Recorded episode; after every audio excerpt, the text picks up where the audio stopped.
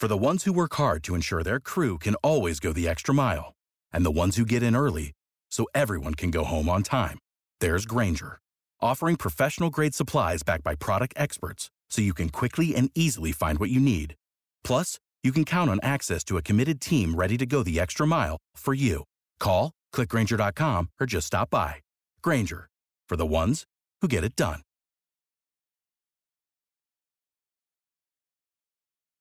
Next time I got the intro.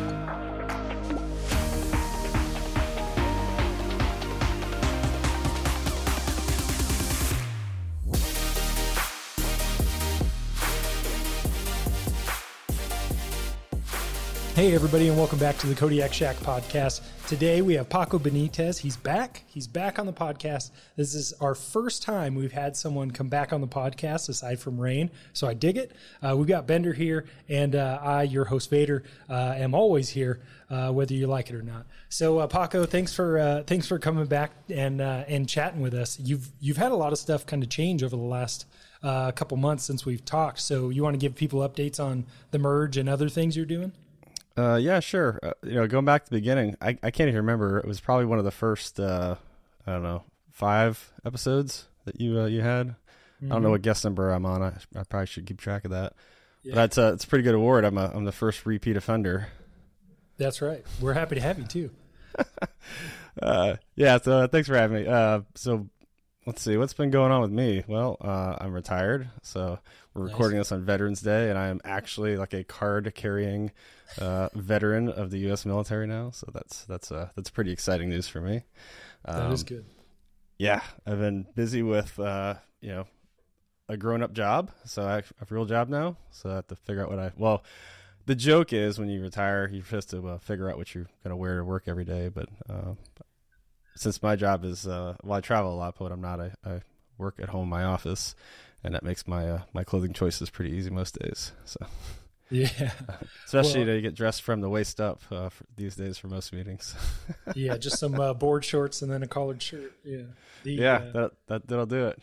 Yeah. Well, and for anybody who hasn't been paying attention, obviously, uh, Pako uh, runs the Merge, which is an awesome newsletter. Comes out every Sunday and solid content. He uh, stealing his words, but he pretty much uh, boils down and synthesizes all the information that's useful to have, and then uh, puts it out there for us. And uh, Bender and I and, and multiple people on the ops side are are reading it as well, and it, it keeps us smart on stuff. I, I dug the Taiwan 101 and the breakdown of that because honestly, I was I was saying underinformed is probably an understatement, but the and then he's also working at Shield AI uh, which is uh, the the grown up job. Is that what that that is? Yeah, right that that's my grown up job. That's right. Yeah. And then, but the the thing that I I kind of want to make sure we hit on is uh, you spoke at some conferences, right? I think it was was it AFA. Yeah, I was actually on a I was on a panel for um, uh, collaborative combat aircraft and uh, autonomy at uh, AFA in uh, September, uh, and that is actually just I was a panel moderator at the uh, NDIA's uh, Air Armament Symposium about next generation air dominance weapons. So that was that was about an hour and a half panel I moderated. That was fun. Yeah. So kind of breaking it down, I don't know what the numbers are. I've been to one AFA, so Air Force Association conference, but I mean, there's what thousands of people that go to that. Yeah, I think I want to say the attendance number. This this one was the most highly attended one, and I I want to say it was something in the uh, 14 14,000 range. And I, will tell you, I, I wasn't expecting uh, go into the room for the, the panel and kind of like, hey, just be here at this time. We'll we'll, uh, we'll give you your mics and uh, you know meet at the door. And we walk in, uh, and this this room has uh, well over well over two thousand people in it, like waiting for us to walk on stage to have this panel. Like, oh, I, I was not expecting that. I was expecting maybe like you have 200, not 2,000. Yeah. So that was a that was a little of a sticker shock. Yeah, I bet. Well, it's funny. I I think on a much smaller scale, like orders of magnitude less. Uh, the first time I was a mission commander at like a, uh, like a red flag or a Cope North or something, and I'm like, whatever. I brief all the time. Like I brief my like eight best friends, you know. And then I like stand up there as a mission commander. I'm like, Oh, geez. So I can only imagine that was probably exponentially more. So. Yeah, it's even it's even more fun. I don't know how many uh, international mission commander uh, gigs you've had to do. Those are those are special, extra special fun. Oh yeah, I got well, some pretty funny stories about that. yeah. Well, if you, I, it's funny because I, I have something similar. If you want to tell one, I'll, uh, we'll trade stories on this. Uh, all right, I'll tell you. I, will tell you a debrief. Uh, Oh, okay. A debrief of my mission commander upgrade. So there I was way back when, and uh, we were in the UAE, and I want to say there was I don't know seven. I want to say seven uh, different nations, uh, mostly Middle Eastern, uh, but we had some uh, we had some French people there as well, and uh, lo and behold, the the the mission for this uh, international uh, LFE from my mission commander upgrade is going to be this like compound complex CSAR, uh, with with you know with helicopters. We have an escort package. There's actually people out in the desert we have to go pick up. Uh, pretty legit red air. And so we brief up the plan. It's like, you know, the easiest plan is the best plan. So we keep it stupid simple. We go out there and, uh, nothing happens. We didn't pick up the guy. Someone else to come pick him up afterwards. We come back and I'm like, man, what a failure. I, I'm to fail this ride so bad. so, uh, so we get back in and there, and the, uh, we had kind of like the pre-mass. The White Force uh, was a was a French uh, commander, and he'd been there forever. And uh, I asked him like, "Hey, where's the uh, where's the the the rescort guys?" Like, "Oh, I, they they left." What do you mean they left? Like they didn't come to the debrief? Like they're not coming to the debrief. Like you have to debrief without them. I'm like, well, they need to be here because like they're supposed to pick up the guy. Like we had, we basically had a find and fix location for to go get you know Jack. Like in the first five minutes of this hour long vul, and I want to know what happened next fifty five minutes. uh, so they're like, yeah, they're you know do it without him. I'm like, okay, so I'm just gonna wing it. And so we're I'm kind of on the stage, and again, this international stage, multiple, you know, probably several hundred people in the audience, and I'm up there trying to tap dance through my upgrade without like a key piece of the information that I know that I'm gonna need for the debrief. And uh, I just um, so I'm kind of like talking through it. Here's a scenario, you know, kind of recage everyone. And then I said, "Hey, is uh like where is the survivor? Uh, is he here?" And this guy raised his hand. Uh, I hear this like you know motion in the back, and this, this guy raises his hand. I'm like, "Hey, like I have some questions for you." So I start asking like, "Hey, did you did you hear any of these radio calls? Like we've been they've been calling you for fifty something minutes." And uh, the guy he's just like sitting there looking at me, and the guy next to him leans over, goes, he says, "Yes." Like, whoa, whoa, whoa, hold on a minute. Are you telling me that does he speak English? He's like, no. um, could you ask him why he didn't respond to any of the radio calls in like the 55 minutes in this vul that that the helicopters have been trying to call? And the helicopters were, I think, Emirati, uh, and it's a this is a French guy, I think, on the ground, and they kind of whisper back and forth. He goes, he says his name's not Jack. Like, oh, kidding me? Like so. So he heard every radio call, but because they're ask, they're looking for Jack, which is you know our, our code name for just the survivor on the ground, his name is not Jack, and so he's like, "Well, that's not me. I'm not going to respond." And so we wasted uh, several million dollars of jet fuel and uh, hundreds of man hours of people's time uh, based on that one little flaw. So Uh, that's awesome. yeah, That's, that's that true story. That was my mission commander upgrade. yeah, Did you pass? yeah. I did. Uh, very Nice. frustrating, but yes. I'm like, hey, I can't control this. I, you know, don't fight the scenario. Like, I'm not fighting the scenario. And then the, the comp, the other problem was uh, the heli. I'm like, well, the helicopters knew where you were. Like, why didn't they just land? They saw you, and they they're like, oh yeah, the uh, they couldn't get close enough. I'm like, well, why not? Like we we know we did you know where it was. I'm like, yeah. Like, well, why did the helicopters just land and pick him up? If well, we couldn't see him, they couldn't get close enough. Like, well, why? Like, well, there was a there was a ROZ there. I'm like, yeah, the ROZ is for the helicopter to be in. Like, oh, they thought they couldn't be in it, so they're in a ten mile wheel around the survivor, thinking they can't get any closer. I'm like, well, how how the hell are you supposed to pick them up if you can't go in the ROZ? Like, yeah, they hadn't thought that far ahead yet, and that's why they skipped the debrief. I'm like, oh my god, you can't make this stuff up. You can't make this stuff Yeah. up. I love we it. can't tell people Yeah, like the, uh, that story can't be shared. The incompetence Yeah. of things like That's right. multinational military operations. That's right. We're just gonna we're just gonna move on to the next thing. Let's go. Let's go get tea. well, and then you wonder, like, what what were they doing when we have all those like mass briefs and we brief the entire game plan, and it's like, what were they doing? Were they just not listening, or were they, you know, you you wonder. I mean, my mission commander upgrade consisted of my instructor, like my uh, the patch you know, like you got to put pen to paper. You got to put pen to paper, like you know, and then it goes horribly as the most of them do. He's like, never put pen to paper, and I was like, God, like I was so furious. But we were, uh, yeah. So our simple, simple works. The simpler, the better, and the less, the less you speak, the more weight each word carries, when, and stuff like that. You ever in those briefs, and you, it's like a like a flight lead upgrade or something and it's like you know hack and it's like oh my god you're like the micro machine man from like those old commercials like dude everyone stop. Like you're not allowed to talk for 10 seconds. Uh-huh. like start like just talk slower. You're gonna like if I just talk faster and cram more words in it, I'll you know I'll check all the blocks. Like no no no no like like talk less and transmit the stuff that matters, and then we'll go fly. Well, like the the backside of a chord card when it's just littered with contracts, and you're oh, like, oh, yeah. there's like 40 contracts on the back of this card. No one, not even C2, is going to keep track of every single one of these and who is responsible for what.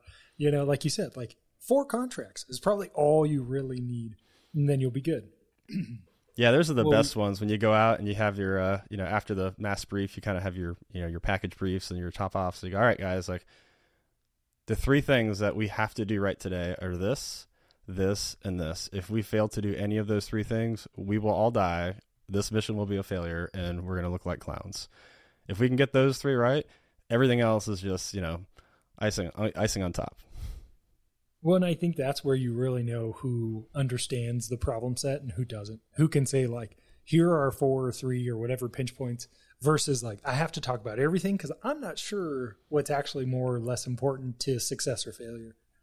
We uh Bender. I don't know if I should say which country we're in. Bender, this was the TDY that you planned. That was uh, that was a total debacle.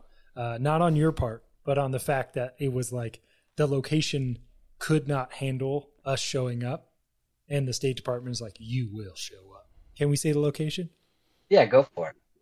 I had a great time, by the way. All right, so we're in Malaysia.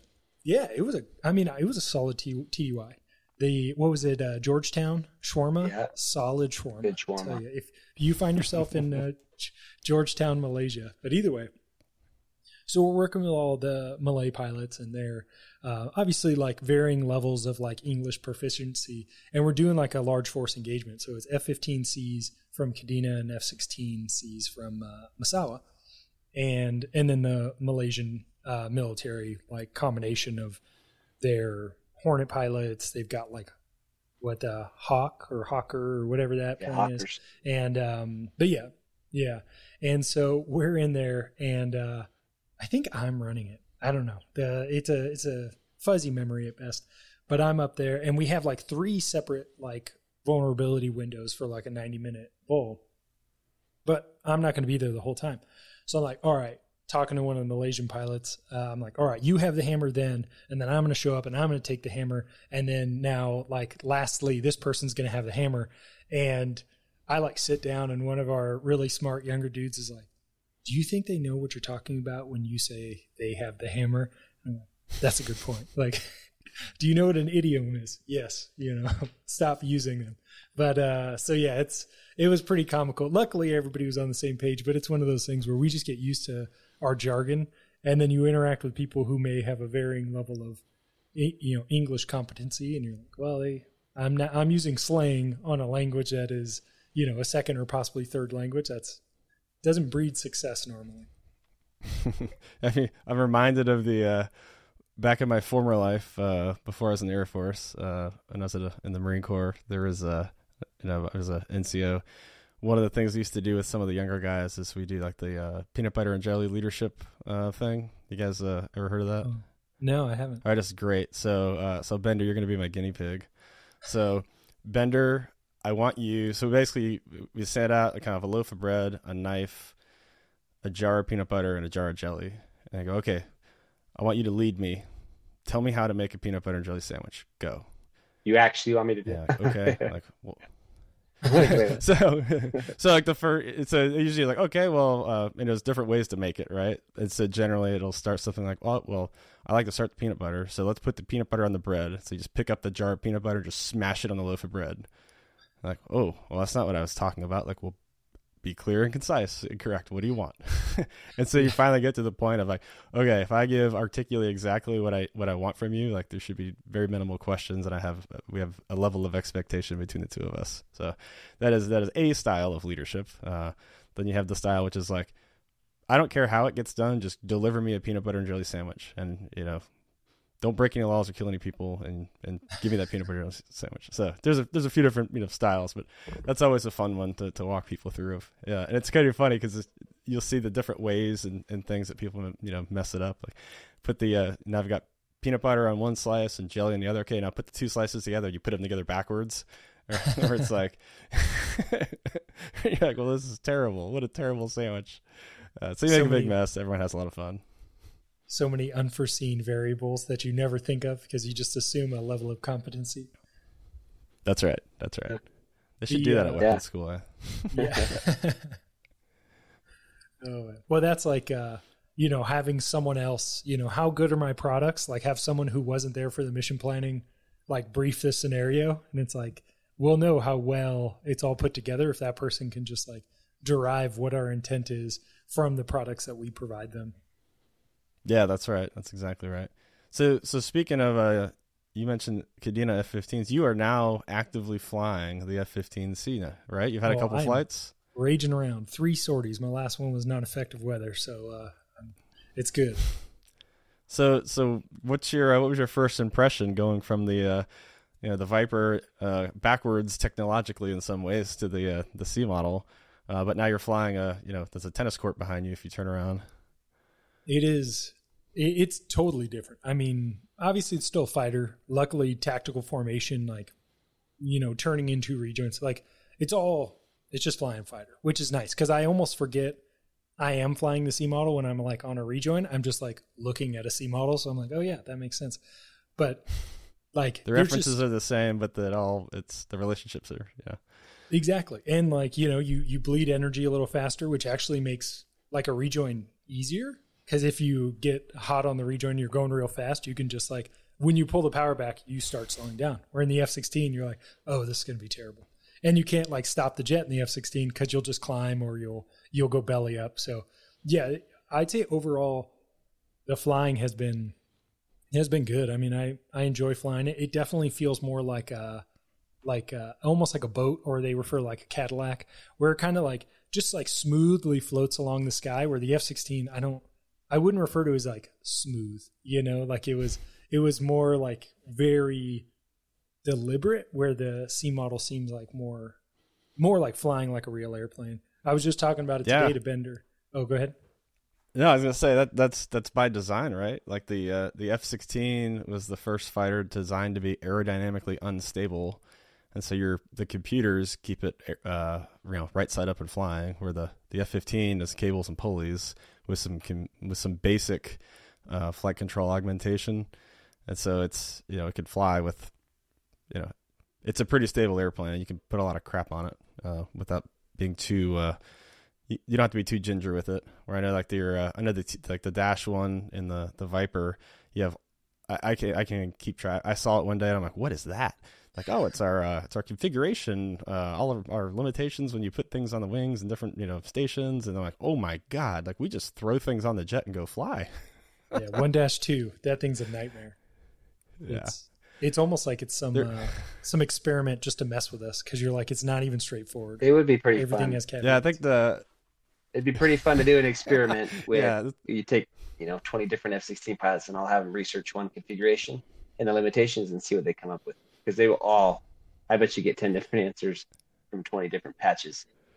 Yeah, it's a. yeah. my last assignment, we were in a we are in a multi multi MDS squadron, so we had uh, F-15s and F-16s uh, in test, and uh, you know we do a lot of all of all of our flights are basically mixed formation, uh, and I got a couple of Viper rides too, and the, the easiest thing is all right who's got the who's got the configuration? Like you. All right that's it. Like one person's going to look at it one person's going to make a decision and we're going to go with that decision. Like no one else will look at it because you will come up with a different answer.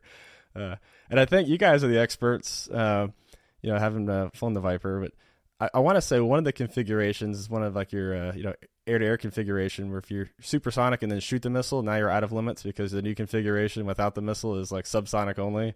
You know, and the jet in theory would like you know go out of control or something or have some flutter issue.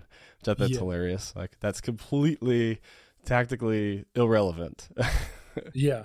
Well, the the plus side. So now knowing a little bit about both uh, is that in the F-16 you can actually step between what and pick whatever missile you want. So that's like the hey, make sure you don't shoot that one. Like step to another missile so you don't put yourself out of control at like the high 30s above the Mach. You know, you're like, sure, that makes yeah. total sense. I'll do that. The uh, the the that's right. In the uh, in the 15, you can only step between missile types. Exactly. Right. Yeah. Uh, well, the C model is probably the same as the E. Well, yep, yeah, that's exactly right. The thing that was convenient about the F-16 is there was no OWS, so the over G warning system, which I don't know if it, that's what it stands for, but that's what I'm going to say it stands for. Uh, but so the OWS, like, it's effectively just monitoring you at all times, and it gives you a current readout for your lateral stick deflection and altitude, airspeed, all that stuff. So if you're going 700 miles an hour, it's like you're limited to six and a half G's or something like that, and it tells you in the HUD like don't pull around six and a half, or I'm going to say you overg'd. Um, where in the F16 it doesn't. So like asymmetrically overg'ing the F16 is like part of the tactic. Like it's not even like, oh no, you just do it. Where in the C model, it's like this has to be a straight pull, or you will overg that jet, and you're like, that's that's a new thing for me. I feel like asymmetric overgs are some kind of engineering make believe thing that they made up just to mess with operators. Yeah, like you better not do it. Like, yeah. I don't get it because well, and this is one thing. There you go, Pako. I have the ultimate question for you because you've you've been around, and this is an F sixteen thing, and apparently it's not. It was not a Strike Eagle thing. So the F sixteen is limited to five point five Gs if it has a bomb parent mounted or mounted on like a, a BRU or a TER, if it's an inert or if it's alive and I don't know why it's all, or if it's 500 pound or 2,000 pound, and I don't know why it's five and a half G's always. Does that make any sense? Uh, so in the F15E, it's uh, f- uh, if I get it wrong, 4.8 asymmetric and six symmetric. Uh oh, I think we lost Bender. Yeah, he'll he'll come back. Uh... uh, he'll come back. yeah, so those those uh, those engineering limitations that you see for for uh, for weapons, they're not engineering limitations. Ninety nine percent of the time, they hmm. are mm. um, they are fiscal management limitations. So the if you look at the cost complexity when you do like weapon certification through uh, SEEK EAGLE, the Air Force SEEK EAGLE office is the the people who do all that.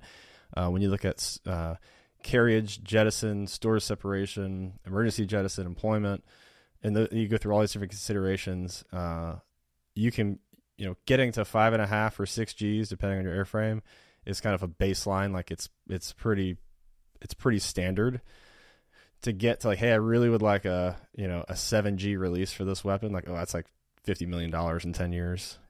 We have to go to the I wind see. tunnel. Like we have to do this. We have to do that. Like oh my god. And you're like, do you really like what scenarios are you going to do this? You're like well, I just would like it. I mean, I could think of maybe one, like you know, just if I'm feeling like it. So yeah, it, has nothing to do with uh, an engineering limit. It's the it's the way that the you know you can't pay for everything. You can't otherwise we we either run out of uh, money, run out of time, run out of resources to do it. Uh, so uh, I think the SEEK EAGLE. I was doing a lot of SEEK EAGLE stuff. Uh, not working there, but kind of working with them on some issues, and you know, the backlog they have of, of stuff is is ridiculous. There's stuff that have been.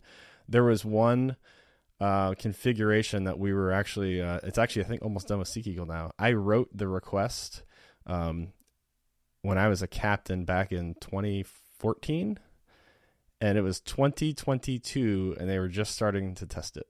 And it wasn't like a very like hard thing.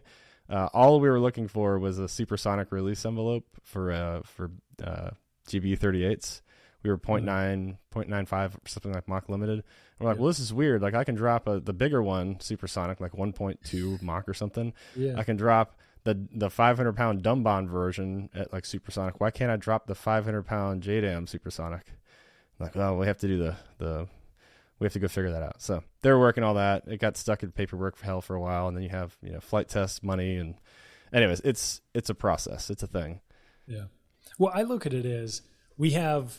So again, most of my experience is F-16, obviously, but we have F-16s who over G. I wouldn't say a lot, but it's it's not uncommon, especially when people are doing like low altitude ingress to attacks to over G. Oh yeah. So how oh, many oh, yeah. man hours are we spending on like, oh, you over G'd the jet. Now maintenance has to like take the wings apart or you know do some inspections and and we could we could save all that time but then you know how much how much are we really saving money wise so i get it i mean yeah i'm convinced that in the i'm convinced in the like the f-15 there's like different levels of over g there's like level one level two level three then there's like mass items which is like the, the you know the fuselage so you will i don't know if you have it yet you've only flown three times you will over g the f-15 at some point uh, and then yeah. the first thing you do, like in your when you do like your BFM phase, you'll probably have like your AWS uh, like just to scroll through. So you program into your uh, your screens. You scroll through. It's like over G. You bring it up, and you're like, okay, uh, level one, no mass items. Like continue, uh, and then you know over G is the second time or the third time. Like, all right, we're doing something wrong. Let's let's bring it back. But yeah. you know, if you have mass items or like a low, I'm pretty sure level one, no mass items is like the engineering buffer to go like, hey, be careful. yeah. but when you get to like, hey, it's level three on like you know several items and mass items, you're like, oh, like that's like probably bent the jet. Like you know, yeah. I've seen, I've heard of guys, a couple of like strike guys, uh, you know, doing like a like a um, emergency recovery to like avoid hitting the ground, and you know they spike like ten a little bit over 10 G's, like right out of Top Gun Maverick. Seriously. Yeah. Uh, they bring the, and it's all like, you know, over G, over G. And it's like the whole AWS page is just lit up with, with over G. Like, well, that jet's going to be down for a little bit. Now they have to pull the panels. Yeah. So. Like 130% of the, yeah, uh, exactly. Like allotment. Yeah. I want to, yeah. I want to say that's what it is. Like if it's a level one, it's like, I don't know, 100, 100 to 110% or something like that. Level two is like 120. I don't know. It's yeah. been a while but yeah, that's well, I've looked at that and I've, I mean, I was, I think I was talking to Bender about it. Like, I'm just relegating myself to, I'm just going to have weak break turns because it's just having flown side stick that moves a quarter of an inch for literally a decade. And now they're like three, like two thirds stick uh, travel to a known stick position. I'm like, that does not make sense in my brain. Like, I cannot, I don't have like this innate currently ability just to like find the same spot over and over without. Mm-hmm overshooting to an over G. So I'm like, six and a half G's is probably all I'm going to do in a break turn, and then I'll make it up, you know, in the control zone. But uh, so yeah, it's it's. I mean, it's cool yeah. because it's it's very different. The amount of time, um, because it's again, it's the the F-15C and the E are uh, cable pulley with you know hydro hydro assist with some computer augmentation. Bender's just just man, he's just hurting trying to get back yeah. into this conversation. Close some apps in that. He's iPhone, in stealth mode now. He's F thirty five guy. we just we can't see him. Yeah, there he is. Sorry, hey, everybody. this is going to be my nightmare to edit. Yeah. awesome. Yeah. So the uh, the the amount of time, uh, and you're probably starting to see this, like in a you know, find teaching someone to fly the F-15 to be to fly it good, like max perform the jet within visual range, is like like thousands and thousands of, of hours to of studying and and just thinking through how to do this. And and those skills actually all atrophy right? We're like the, the viper no i'm just gonna pull. Yeah. Like well, just skip to the good stuff. Uh it, i'll tell you like the the e model is different because it has uh, it has cfts and and pods um, unless we take the pods off. But uh, generally we fly with cfts all the time with like one one or two exceptions right now going on in the in the real world. So when you you can't fly the E model the same as the C model, even though it's kind of based on the same flight control system. Uh, but because of the way that the weight on the jet is, and it's a much heavier jet, if you uh, if you pull the stick and you do the stick mechanic just right, uh, the G number it really is kind of it literally just flashes for like you know one twentieth of a second. It'll spike that fast and then it'll you know come right back down. So you can you can pull like a you know like an eight G break turn is a really good in a in a Strike Eagle, but how you get that um, with the stick position, there's a thing that's called uh, inertial overshoot. And so when you when you pull when you get past that three quarter position, if you pause just right and you're at the right airspeed and the right weight, and you pull the stick just right, the the jet will actually uh, snap about 50 degrees a second. The nose it'll track for about one to one and a half seconds, and then it'll slow down, and your and your you know your G will bleed off. but it's uh, it's fun if you do it right because you can really whip the nose around uh, one time. Yeah, and it does some other weird tricks just based on the you know, the weight. But uh, yeah, it's definitely not. It's really hard to be good, and it's really really hard to stay good uh, without doing it all the time. And you know, it's not a flying club. We have missions to do. So when people go out and like, we're just going to do BFM for the next like six weeks and be awesome at it, like no one cares. yeah, you, no one cares but you and the bar, man. like that's yeah. not gonna that's not gonna win or lose the next war. I'm sorry. Yeah, that's that's what I'm finding is. I mean, they even say it to my face. They're like, "Hey, you can't just like pull and stay awake now. You actually have to fly the jet." And I'm like, "Yeah, that's that's uh, becoming apparent because it's different. Because if you pull and you now set too much units of AOA, like cockpit units of AOA, the jet stops doing what you want. So you're like, this is, you know, it's not like I get more infinitely. I get more to a point and then it's diminishing returns. And now you're just hurting yourself. And I'm like, I'm not good at any of this. So it'll take a little while. Yeah. Have you gone through the AHC where you're, you're basically flying it by feel? That's, uh, that's, well, because I was not effective. The sortie, uh, my my two sorties from now will be that one, and uh, it's okay. dual, which I was looking forward to being solo. But apparently, when you could put the jet out of control, it's probably best to be dual. Uh, yeah, yeah, yeah. The AOA thing is, uh, it, it definitely feels different at different AOA regimes, and you, you you start to get a feel for it, and then you realize like, oh, those are actually just crutches because it's based on my weight, airspeed, and altitude. It's like, and so the faster I go, those those rules don't apply. If I'm slower, it changes. If I'm higher, the air density is different. Doesn't matter. If I'm heavier, it changes. Doesn't matter. I'm like, oh, they're crutches we used to teach like new guys. Uh, but when you go out, turns out when you go fly like BFM, everyone's in the same configuration every time we do it. So that's kind of just become a rule. Yeah. Well, and that's one of the things, yeah. the buffet that you don't really experience in the F-16. Uh, it's it's actually been a little reassuring. Like a, around the final turn, and you're in the light buffet, and you're like, "Hey, son of a gun!" That's you know, it's kind of just like they say the jet talks to you, and it definitely does. Like it it it advises me how bad I am at uh, flying the C model. So.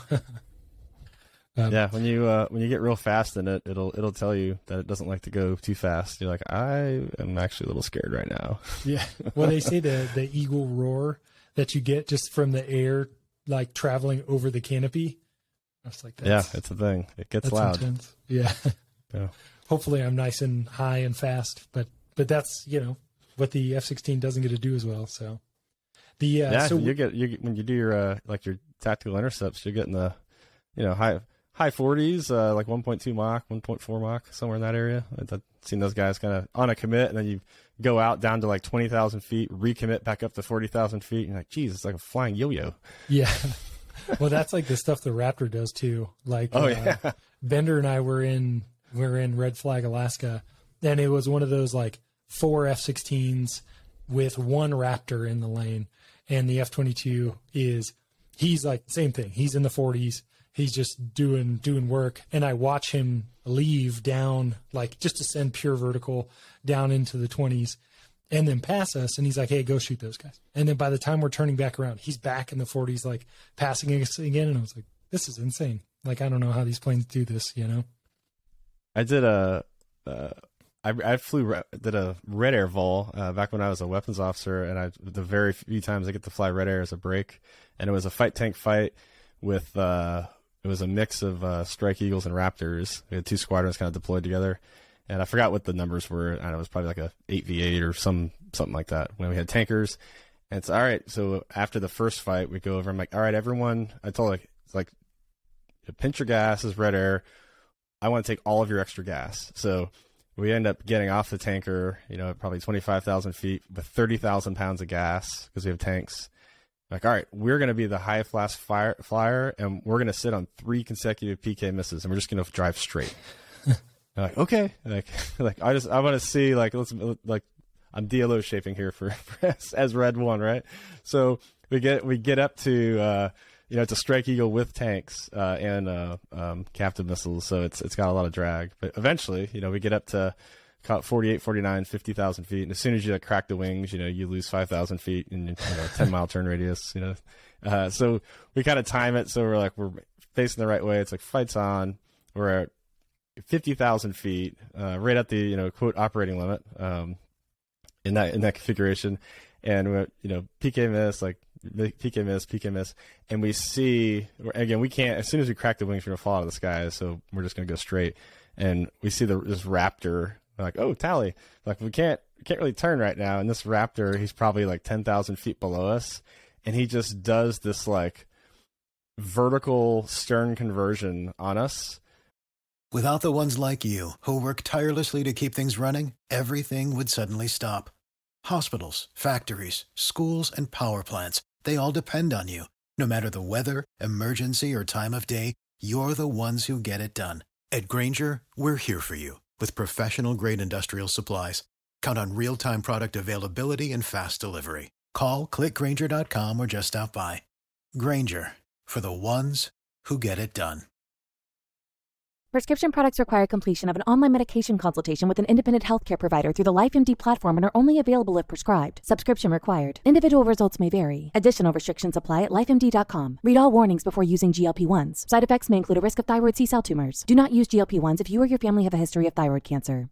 If you've struggled for years to lose weight and have given up hope, did you know you can now access GLP 1 prescription medications through LifeMD? LifeMD is now offering eligible patients online access to GLP 1s, the breakthrough prescription medication that can help you lose body fat and weight. Listen to what people are saying. Probably the easiest thing I've ever done. The medication comes in the mail and it's very easy to use. I've been able to live my normal lifestyle and I've lost 20 pounds already and I've never felt better. It changed my life. And here's the best part your insurance may cover 100% of the cost of your medication. So go to trylifemd.com to have your eligibility checked right now. Get started today at trylifemd.com. That's T R Y L I F E M D.com. And it's like, you know, kill kill, strike eagle, bullseye. It's like PK miss, like gun, kill, like track. Like all right, we're dead. and so we go to turn, and it's like, hey, we're we're falling off left. That's kind of our calm as we crack the wings left and start falling out of the sky. And he just like plugs it in the blower and just goes, just zips away. I'm like, dude, that was that was amazing. And yeah. that guy could easily, and yeah, you guys probably seen this. Those they can get way above fifty thousand feet. Uh, oh, well, I was they have they have the aerodynamics and the power to do it. Yeah. I was going to ask if he was converting from high to low when you were at 50,000 feet. no, even if it was, I wouldn't tell you that because that's yeah. outside of their, their TO. But, yeah, uh, that's true. Yes. I do uh, know that. Uh, I, I do know of a story of a of a, a real world mission that had some dip clearance issues, and uh, the uh, the the squadron weapons officer was the guy leading it, and he's like, "Well, I'm just going to take off and go into the Class A airspace." like, huh? So he takes off and goes completely vertical up to above 50,000 feet out of the country's like jurisdiction airspace and then just leaves. Hey. Like he's within like the aerodrome, like airspace confines and just goes vertical up to 50,000 feet. Like, that's crazy. Well, that's, that's a technique. Like that is a technique. he got in big trouble when he got back, but I was like, well, you know, made a call. Yeah. I mean, hey, sometimes you got to do what you got to do. So yeah. the, uh, one thing that we we kind of talked about in text offline uh, was so we talked to Vermeer, which is Brian Streem from Vermeer, where they're doing like the swarm and all that. And either we talked about it or you sent me an article, pretty much, or you were posted about it maybe uh, about the the how complex swarm really is, like a true AI swarm is. So can you kind of explain like exactly. When someone says swarm what they're trying to say and then and then why it's such a big ask. Yeah so i think I, yeah I, I know what you're talking about now. It was a mob versus a swarm that's not a swarm yeah. it's a mob. Yeah. Those, those those words mean things. Uh, I, it's kind of like and i can't remember the math but when you have the number of uh, points in a system um, it's scales like logarithmics or exponential, whatever word you want to use. So if you have uh, if you have two points, so you have like say a flight leader and wingman, there's only one interaction, right? And now if I have if I have three, and I forget how the math works. The point is when you get to like ten things, there's like fifty interactions. And the more that you go up, it, it becomes this like hundreds and hundreds of interactions. And the and the point is like it's kind of like back to the mission commander discussion we had. You know, being a two ship flight lead and a four ship flight lead, it's not like it's twice as hard, right? It's ten times as hard. Yeah, it's the same thing. The amount of variables and considerations to to to manage something with some kind of uh, you know coherence and effectiveness. And um, there's a reason why we kind of settled on as like four ships. We don't we don't really have like we don't go out there and fight as six ships because gee, that is orders of magnitude even more complex. Like, hey, we can just delegate this stuff down into these sub packages. Uh, turns out we figured this out, you know, a hundred years ago in aviation. hey, about four jets is good. more than that, it starts to get really, really complicated, uh, logistically and tactically. Uh, so yeah, so that's that's what it's about. It's when you look at like these drone light shows and things like that, they're not they're not collaborating or coordinating with each other. They're being controlled and directed individually in mass by a single like point. So that'd be that'd be like, what if you had like a you know like a 30 v 50 DCA, and none of the people that were flying on blue side could actually make decisions, and the AWACS was directing all 30 airplanes and everything where to go and what to do and how to do it. Uh, that's kind of like what most of this stuff is. If you put a lot of quadcopters in the same piece of sky, like they're probably not even controlled by the same person, and so that's that's actually a mob, right? and that was kind of my point. Like if you're looking at something that's actually network collaborative autonomy (NCA), that is where you get to like wicked, wicked complexity. And I tell you that there's, you know, it's a it's a niche, and we're getting better at it. But there's probably like, you know, the amount of people in like the U.S. defense industrial base that that have the expertise and the and the know-how and the knowledge to do that. Um, there's not many, uh, and I'm not talking companies. I'm talking people, just people. Like the universities, the the whole academic system to build the people who who can even understand and how to do this, and then you have to you know mature them and experience them into that market. Uh, so, talking with someone the other day about um, some form of this uh, with autonomy, I was like, you realize like how many fighter pilots there are in the Air Force, there is less than that many people in the entire United States who know how to do any of this. And that's not the good ones. That's just total.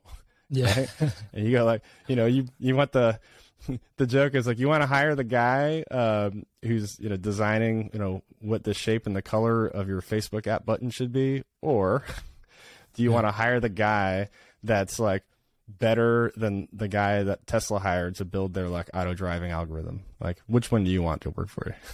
Yeah, well, and, it turns you, out that's not cheap. yeah, and how do you hire those people? Because that's the tough part. Like, as a DoD organization, how are you able to pay in a manner that's competitive with Tesla or SpaceX or you know? Because those are some pretty cool problem sets. You know, like the military has cool yeah. problem sets, but I mean, those those patriotism only goes so far, right? Yeah. these are all conversations that are that are I'm involved with with uh, with the Air Force right now, and you know we we hire we go out and recruit uh, top talent, and we uh, compensate top talent so they can produce top tier stuff, right, for the warfighter. But at the end of the day, the government has to buy it, right? And so when you look at the government acquisitions systems and how they they buy things, they're not buying based on quality or value. They're ba- they're they're basing it off of cost. And they go, well, like we're there's a there's a it's happening more and more. I would say every new defense company that's uh, kind of advanced technology uh, is kind of fighting this right now, which is you know it's we are hiring some of the best people in the world to do this because it literally does not exist, and we're and we're doing it. And you go, great. Well, how much does it cost? Like, well, like well let, us look at your labor rates and then and then oh your labor rates are too high. We're, we're not going to pay for that. Like well so let me get this straight. So what if like let's hypothetically a company found a way to solve world hunger? The government and this is what's wrong with the government acquisitions process they would go okay well instead of going like well how many people die every day? You know say it's 2 million people die every day and we can get this in the field in a month and then from then on, like we'll save hundreds of millions of lives. They don't. They they go well. How long did it take you to make it? How much money did you put into it? And they start like, let's do the cost analysis to figure out. Not it's like, dude, I solved world hunger, and you're talking about like how did I manage my time and engineering headcount to get to this solution, not the value of the solution itself.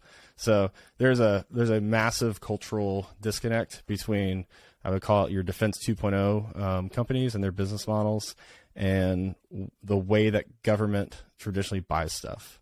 And so that's why you see like the primes, you know, they live off of cost plus contracts, which is whatever. So all the risk is on the government.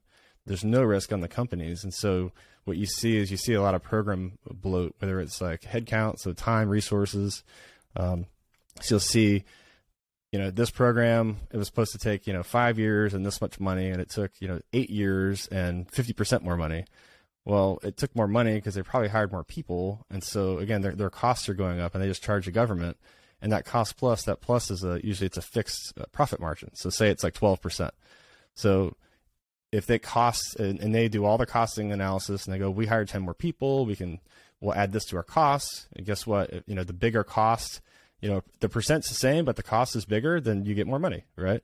So they're incentivized to have a larger headcount and not really be efficient and deliver stuff. Uh, there's there's a, a, program. I have a friend of mine in another company. There's a program he's uh, working on, and their their technology is ahead of what the Air Force had budgeted for, and they're actually getting in trouble from the program manager because they're ahead of their milestones and they're saving the government money, and the program manager is getting in trouble because like, well, well, my metrics of how I am graded as a program manager is managing this program, and to me, and to that, it means I am on a burn rate for the money I'm obligated, and I'm hitting the milestones at the time that I predicted they would be. Like, wait, so we're actually overperforming, and it's a bad thing? Like, yes. Like, no, no, no. that like they they just there's hundreds of these stories going on every day. Uh, it's just a a cultural problem uh, but yeah, so that's uh, that's one of the things. And if you build a company off of a cost plus contract, uh, like like Lockheed Martin's the biggest uh, defense company in the world. I want to say right now they have 130,000 employees. Like if they if they didn't live off of cost plus contracts, there's no way they would have 130,000 employees, right? Yeah, because they can afford to grow that headcount because they can just pass that back with a cost plus contract. If you take know, he takes like Boeing right now. Um, they are a company, all the primes, they're built off of a cost plus model. So they have a large headcount. Uh, they went and bid a fixed price contract, which is like, you know, when you go to the store and you buy an iPhone, you don't buy the iPhone based on how much money it costs Apple to build it and then, you know, add 12% or whatever it is you go, this is the price. If if you go, yeah, that's a good price based on what you know the value that I'm going to get out of buying my iPhone, I'll buy the iPhone. So Boeing's uh, switched that for a lot of their defense programs to try to um, gain market share by incurring risk from the government. So in a, in a fixed price contract, the the contractor has all the risk. If it goes over that price, like that doesn't matter. The government's not paying for it. They're only paying what they said they're going to pay. That's the point of a fixed price. So you're uh, MQ25, uh, the new Air Force One, which is a VC uh, 25, I believe. The uh, blanking right now. There's like four programs that Boeing had uh, air air like aircraft programs that Boeing had big uh, fixed price contracts on to win, and they've lost billions of dollars. And I think.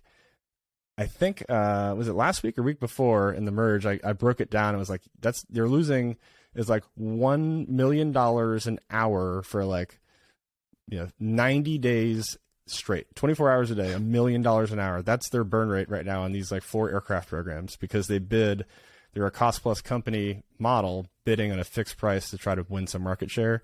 And uh, it's it's kind of tanking their uh, their stock right now.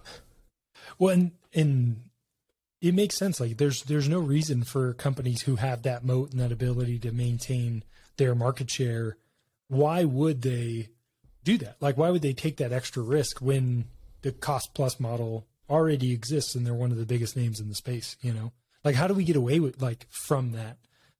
Yeah. So what you'll see is a lot of the new companies. Um, I would say I can't think of one off the top of my head, uh, like a a new like company, a defense company that's been started in the last five years, ten years, call it, that does cost plus. Like they have, everyone has sworn off cost plus uh, contracts. Uh, for a startup, it makes no sense because you're limiting your your revenue, right? You're like you're trying to deliver value, gain market share. Uh, if you're a blue chip company like Lockheed Martin, like yeah, you can afford to to just go yeah cost plus. We'll just you know keep the lights on.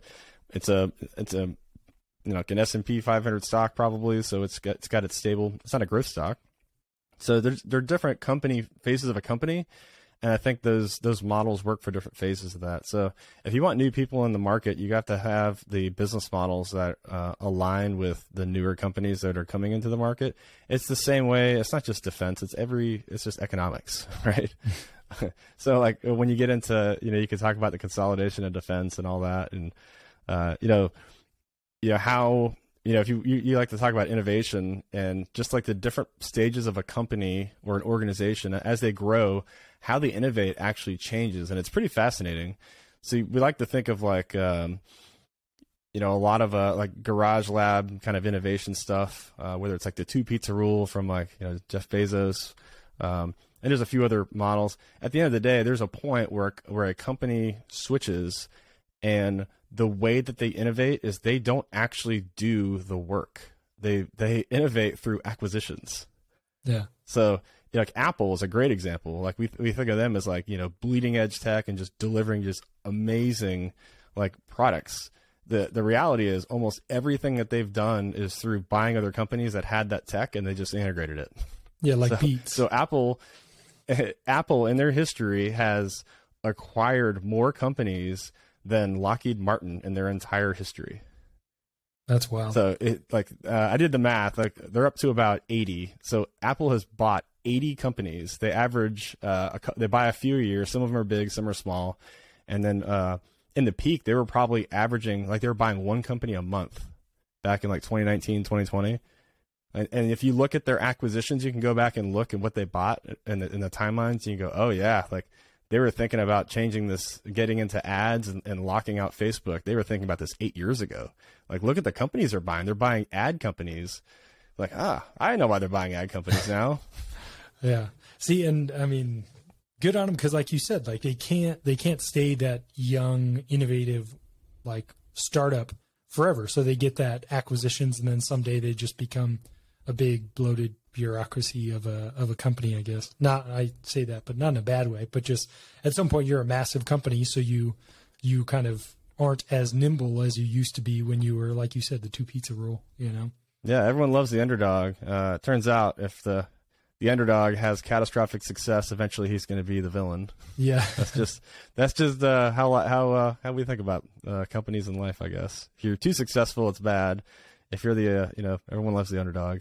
I'm always rooting for Rocky. Yeah. well, we grew up that way, you know. That was that was our uh, experience when we were a kid, you know, Rocky or Bloodsport, you know, like, oh, how is Jean Claude Van Damme going to do this? But did you just you just threw out a Jean Claude Van Damme reference, right? Yeah. Oh, yeah. I, to my to my mom's yeah to my uh, mom's chagrin, she uh, that's what I grew up on. You know, it was like Terminator, Commando, like all that kind of stuff. Um, Nice. Yeah, the yeah the um, so how do because okay, this is my perspective, and it could be completely wrong. So back in the day, my understanding is that the government, like trying to go to the moon, was the leading edge, like the most cutting edge place to be if you're trying to solve problems, and then technology was like downstream from what the government and like NASA was trying to achieve. But nowadays, it's almost like the government can't keep up with what public companies and all these companies out there can produce. So why did that change?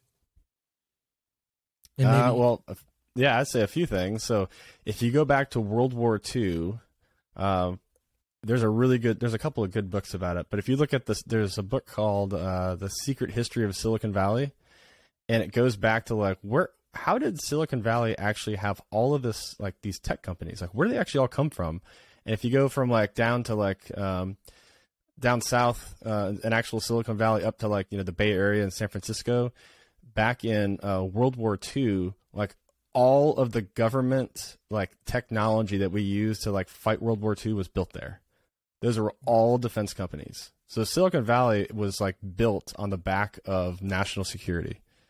And what had happened uh, over time, uh, there was a there was a switch in the, in the Cold War, and I can't remember exactly when, but the the model kind of changed where the government started instituting processes that were um, they basically adopted it from Ford Motor Company, if you believe it or not. Um, so uh, Robert McNamara uh, took over uh, in the Pentagon as the Secretary of Defense, and he brought with him a bunch of the executives from Ford, and they tried to implement a bunch of uh, business models and of you know how do we have predictable planning and and how do I get to the nth degree of metrics and and all of these processes to drive stability. Uh, and and so that's what you did. So you're trading speed for stability and predictability. And so that's what happened. And so all of the the things that came out of that, no kidding, is like what how everything that we have today was built then. The uh, the PPBE and the like the fiscal years and how that actually works, like all that was in that in the 1960s timeframe. And that is and what happened was it's still from the 1960s and the world has changed. And so I'd say probably in the in the really probably the late 90s the where you would find breakthroughs started to change. Uh, there was a few reasons why. And so I'd say in the 80s, you have government funded research and you would, you know, bleeding edge stuff. You know, DARPA's, you know, built the internet, all that kind of stuff. And now, you know, 20 years later, when you look at like where the money is and the rise of even venture capital, uh, they're making bets and, tech companies. You'll see just the amount of money where it is. It's it's not even close. I want to say it's like 10 to one. It's probably like 30 to one uh, dollars. So for every dollar that the the government invests in like you know S and T or R and D to like technology development, it's thirty times more money in the commercial sector doing that. And so they're able to. They don't have you know the the federal acquisitions regulations. They don't have colors of money in fiscal years. They don't have continuing resolutions. They don't have yeah. congressional oversight. Right? It's it's a it's a free market economy in that in that regard. So you can move as as, as at the speed of business it turns out the speed of business is the speed of, of you know life, the real world, where speed of government is something completely different. And the longer that disconnect remains, I think everyone probably in the past five years, everyone's like, oh, we have a problem. Like the, the industry is like running circles around what the government is able to do just because of our processes even if we could buy and then we get to the things back to earlier you know say we say a company like you know, we built something, you know, this exquisite technology. The government wants to buy it. Well, now the latest thing is the government wants to own, you know, the, um, they want to own the architecture. They want to own the tech stack. Like, okay, well, who's going to maintain it? Because like the the guy, the guys who built it, uh, they're not GS15s. Uh, yeah, like- I don't know how to tell you this, but I don't think you're going to be able to do this. So uh, when you look at um, government reference architectures, um, open systems architectures and things like that that you can speed a lot but at the end of the day like when you field something someone has to you know maintain and sustain it and uh, there, there's a conversation to be had of who has the expertise to do that if it's going to be the government just contracting back to the people who know what they're doing to do it uh, then you're like, well, what's the whole point of having this uh, this reference? Like, who cares what the reference is? You did, you're not doing anything with it uh, it's it's you might as well just keep the open standard and then change what's running on the open standard instead of wanting your own you know operating system that's government the government owns it so it's an interesting conversation right now with um you know my i was joking with someone the other day um, during an engagement i was like you if you could tell me one for one one example of a government run software program that is like a catastrophic success, I will show you 100 that are catastrophic failures. Yeah. Like, I just got two words for you: PEX and JMPS. Like, yeah. all right, like if we can't even figure out how to schedule, uh, do squadron scheduling, and you know, do mission planning, like those are two basic stuff that everyone touches every day, and somehow we, you know, we're God, I don't know, 15 years into trying to fix it, and we keep just ma- making it worse. So. One, I think one of the frustrating things is they, at least in scheduling, the the DoD seems more interested in finding a solution, and there's a lot of companies working in that space, but they seem so uninterested in changing mission planning, you know, to something that like uh, represents some new technology. I mean, you go to a red flag, and who else around the world would say, you're going to put 70 aircraft in the same airspace and they're all worth multiple millions of dollars at least. And you're going to plan all this, the deconfliction, the timing, the everything on a literal whiteboard and transfer that to an Excel document that may or may not have macros in it, you know, or like uh, formulas. But that's it. Like that is the extent of our mission planning. That has not changed in 30 years. Yeah. Like, we fought Desert Storm on that same whiteboard and the, probably that same Excel you know document. And that's the frustrating thing where it's it's good that in some areas they they are very interested in finding solutions. Maybe it's just such a niche solution that they're like, eh, this is very operator centric that it's not that noticeable to anybody who doesn't mission plan and and especially on a large scale. Yeah, it's it's frustrating. I think the again you go back to like, well, what's the impact? Ah, there's only you know there's only you know how many PEX systems are there in use? I don't know. I'm making it up. Maybe there's a hundred, right? Yeah. Like, oh well, the business case just isn't there for us to like you know build something. Like, well, yeah, it is. You see all the people that you're pissing off every day. Like, they're all going to leave. That's your problem. You have a retention problem because their quality of life sucks because you're giving them like tech from the 1990s and you're asking them to go do miracles with it. Like, how about you start with like the low hanging fruit and fix some of these pain points? And when you say you're going to fix something, I don't know. How about you follow through and do it? Like, show me, show me your report card. Like, here are all the things that you've promised over the past 10 years that you're going to fix. None of them have been fixed. Or, hey, this did we fix this? We failed here. Like, great. Like that would be nice to know. But lots of lots of broken promises. Uh, you know, that trail of tears to the the exit door is. Uh, Yeah, well, it's a thing. It's frustrating because it's all everything's downstream from the schedule. It's the schedule's scheduler's life is terrible. The ADO, his life is terrible because he has to, you know, buy the schedule and then sell the schedule to the DO. So all of their lives are suboptimal. And then a bad schedule affects the entire squadron. And so you're like, everybody is part, yeah. like, feels the pain of the schedule.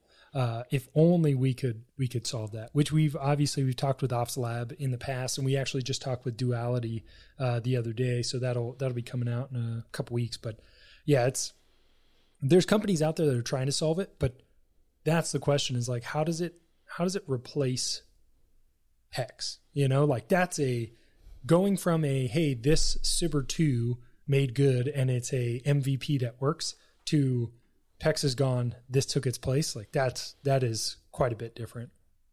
Yeah, I'd say the PEX. The more you learn about PEX, you go, oh, this is way more complicated of a problem. So, the side of PEX that you know, as a as an operator, fighter pilot deals with is like ten percent. Like yeah. the, there's a maintenance side of PEX. They use there's a whole other like galaxy of stuff that they use PEX for over there. So there there has to be some kind of continuity until they you know replace PEX entirely. But yeah, you could do your your schedule. There's there's a whole bunch of things to do. Like you know, the Air Force, we you know by the by Friday morning in a normal fighter squadron, unless things have changed, by Friday morning you have like your everyone kind of sits in the scheduling and, and like kind of slaps the table and go. They've spent probably an hour, hour and a half moving the the final touches to make the perfect schedule for the next Monday through Friday like fly week. And then no kidding, but by the time that the end of day that Friday that they just like blessed the schedule, something's already changed. Yeah. So I used to keep track of like how many things would change throughout the week. Uh, I was I'm a I'm a two time recovering scheduler, so uh, so I did it a few different assignments. So I, I, appreciate it. And it was like I used to put a dot, and uh, I remember like I didn't tell anyone I was doing it for just my own experiment, and uh, the end of the week. You know, you don't clean the board from like you know this week, next week, as you're building. You're like, what? Where are all these dots? And it was like the DO was asking. I'm like, oh, you mean on that on Friday? Like, hey, it's Friday. Like, there's a dot next to every single puck on the board. They're like, yeah, why is that? Like, that means that I have literally moved every single. That is not the schedule you approved. Like, I moved every single puck because that that cascading effects of like one thing leads to another and you know, if this happens, I like the Navy, the Navy technique, which is, you know, day plus one plus two.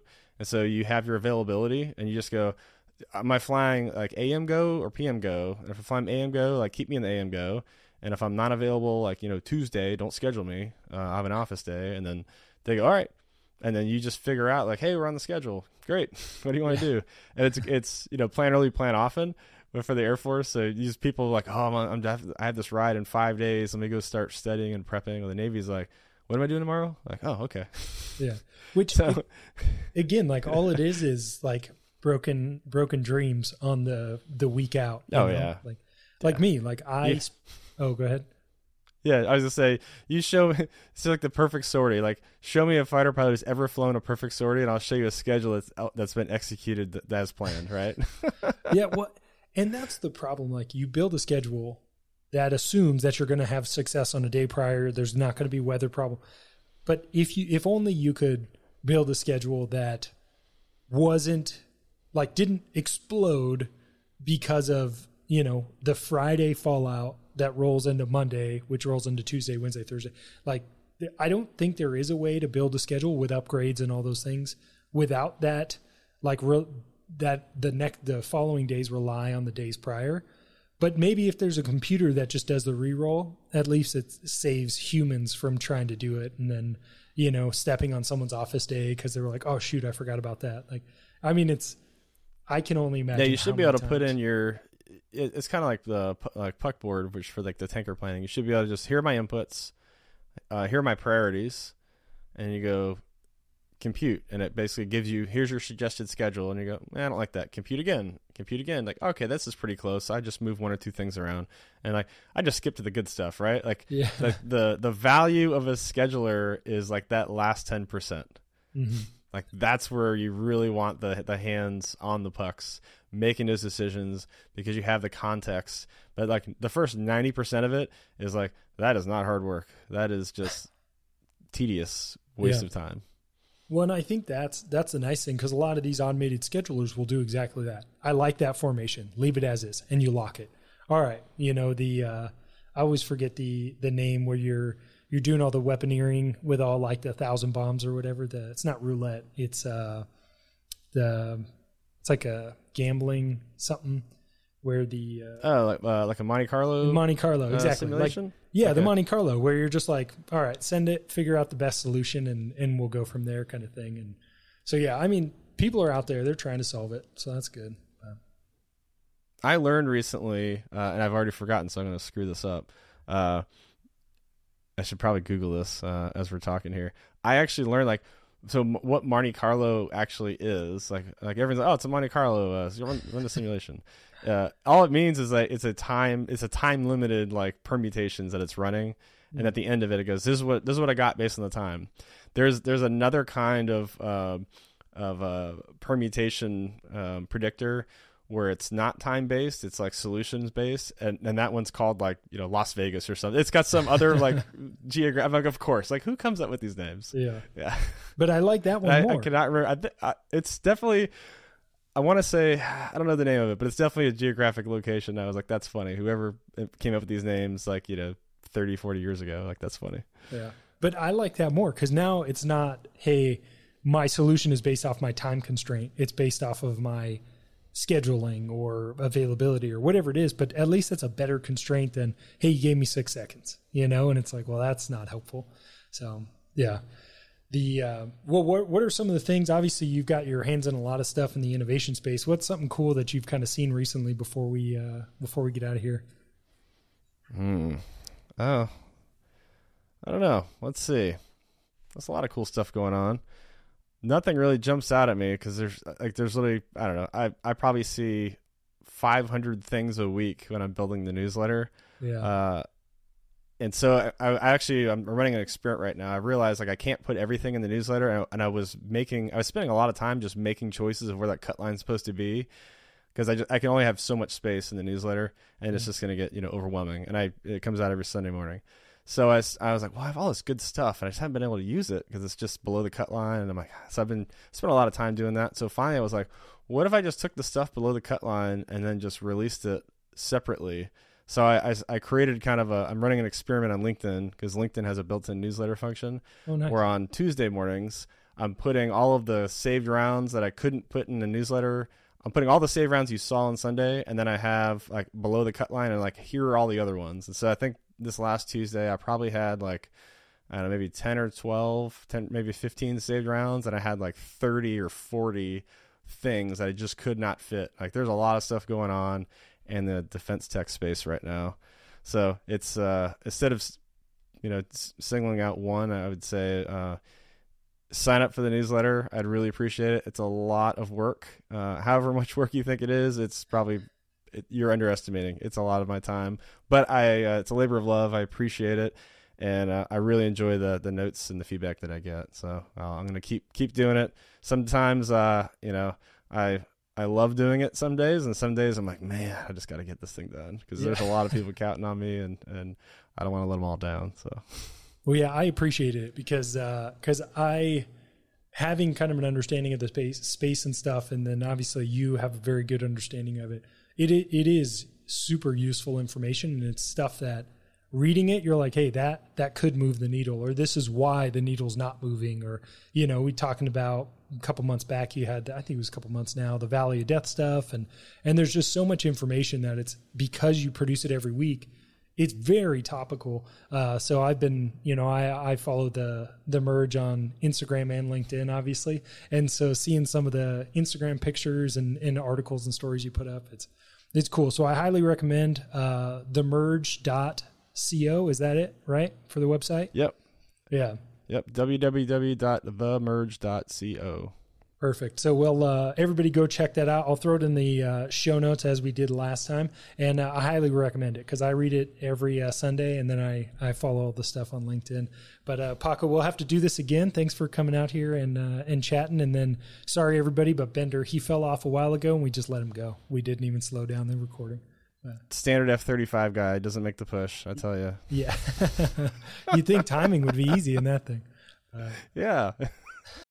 When you need mealtime inspiration, it's worth shopping Kroger, where you'll find over 30,000 mouthwatering choices that excite your inner foodie. And no matter what tasty choice you make, you'll enjoy our everyday low prices, plus extra ways to save, like digital coupons worth over $600 each week. You can also save up to $1 off per gallon at the pump with fuel points. More savings and more inspiring flavors make shopping Kroger worth it every time. Kroger, fresh for everyone. Fuel restrictions apply. Save big on brunch for mom, all in the Kroger app. Get 16 ounce packs of flavorful Angus 90% lean ground sirloin for $4.99 each with a digital coupon. Then buy two get two free on 12 packs of delicious Coca Cola, Pepsi, or 7UP, all with your card. Shop these deals at your local Kroger today or tap the screen now to download the Kroger app to save big today. Kroger, fresh for everyone.